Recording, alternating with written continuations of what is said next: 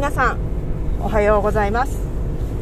ヤドカリのお送りする今日のおチャンネルです。今日ねえっ、ー、とね反省したことがあったんですよ。反省したっていうかねあそっかって思ったことがあったんですけどね。えっ、ー、と私のレストランではいつも、あのー、みんなが交代でねまかないを作るんですよ。私がね初めてキッチンに入って働き出した頃に私のねまかない当番があっという間にやってきてで全然そのどうやって作るんだろうとかねみんなどうやって作ってるのかなとかね全然わからないまま急にねまかない当番がね当たってたんですよね。であのまあその時ね、えー、男の社員さんがあのこことこことこうやってやるといいよとか教えてくれたし、えー、70代のね先輩の、えーパートさんも私がなんかこういうものが作りたいかなと思ってるんだって言ったら分かった分かったって言ってそれにねあのそれをなんかあの私が言葉で言ったものをねあの作ってくれたりとかねしてねみんなが助けてくれたんですよね。でねなんかそういう話をしててこの前ね1人あのまかないとかを作るのが遅い子がいるみたいなそんな話になってまた別のね若い女の子なんですけれども、えー、時間がかかって困るなみたいな話をしてたんですよね。でその時にあのーその女の子がなかなかあのさっさと作れないから70代の、ね、先輩女性が「ああやるやる私に任せな」みたいな感じで作ってくれたりとか手伝ってくれたりとかすることがあるよっていう話を今日ね、えー、キッチンのトップの女性としてたんですよ。でね、えー、私もね最初の頃、あのー、もたもたしてたので、えー、そのね 70, 70, 代の先輩女性が「ははやったるやったる」って言って、あのー、作ってくれたことがあったんですよねでねえー、あそういえばあのそうやってなんあの K さんっていうんですけど K さんがねそう言ってやってくれたわっていう話を今日してあそっか私がすごいもたもたしてたから彼女は我慢できなくなってやってくれたんだねみたいなことを言ってたんですけどそこでね思い出したことがあってそのね男の社員さんもね私にがその明日まかないの当番だってなった時にこのこれとこれをこうやって切ってまずニンニクと生姜を炒めてでこれ入れてみたいな風になんかこう教えてくれたんですよね。でなんか最後にこういう風にとろみをつけるといいんですよとか言って教えてくれたんですよ。でねあそうだったなっていうのを思い出したの。ってたら、えーとそのキッチンのねトップの女性が私がねあの初めてキッチンに入ったばっかりの頃にすごくねその男の社員さんが「いやいやヤドカリさんこんなあの急にまかないやって大丈夫かな？このシフト大丈夫かな?」って言ってすごいねあの心配してねそのトップの女性にね「あの大丈夫ですか?」みたいな感じでねなんかあの質問してたらしいんですよねでねあのなんかそれをね初めてあの半年ぐらい経ってね今それを聞いてでしかもねあのその私が初めてまかないをやるときにね彼は前の日にこうやってやるんだみたいなあの、まあ、一つのアイデアをね、えー、伝授してくれてあそうなんですねって言ってやったんですよ。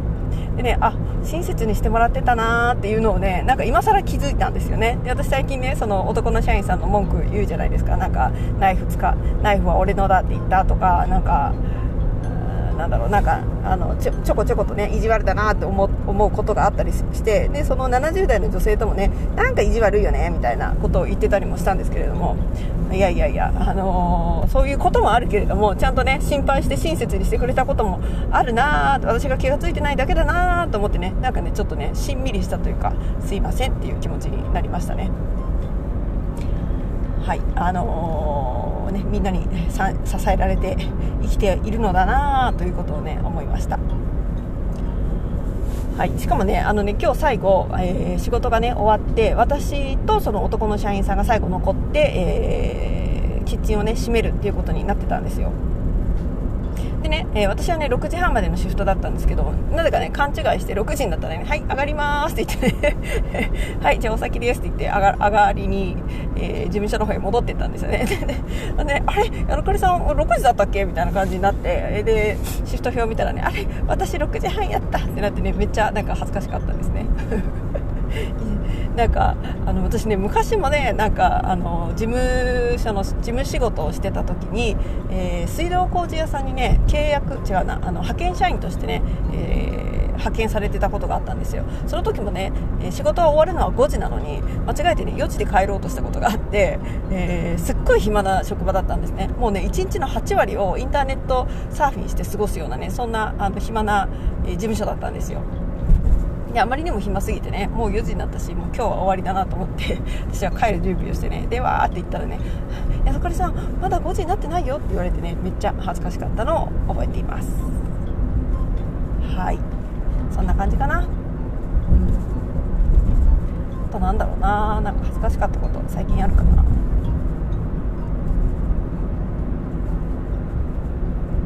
そうね。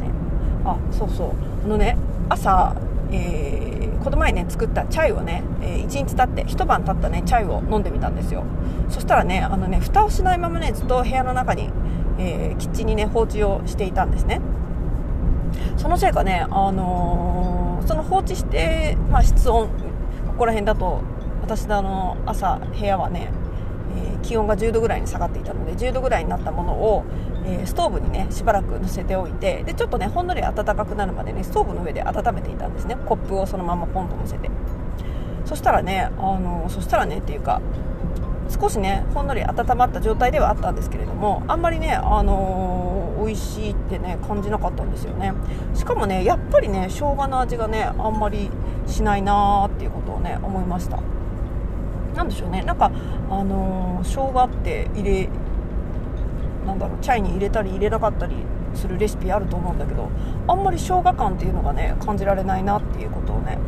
思いました。それでもう1個思い出したんだけど私ねチャイを作る茶葉がねまだ家にあるあるじゃんっていうことをね今思い出しました。去年の3月に、えー、インドに行った時にね、えー、ムンバイの三茶さんというねコーヒー、えー、紅茶屋さんに行ってそこで、えー、チャイのね茶葉を買いました。1つはねすごくこう高かった、えー、チャイ。そしてもう1つは普通のノーマルチャイ。で高かった方はねサフランが入ってたんだよね。サフランがいっぱい入ってて、えー、その分ね高くなってたんだけど別にね美味しいと思わなかったんですよね。でねそのチャイにね結構ねジンジャーがね入っていたような気がするんですよねそのチャイブレンドに。だから私あんまり、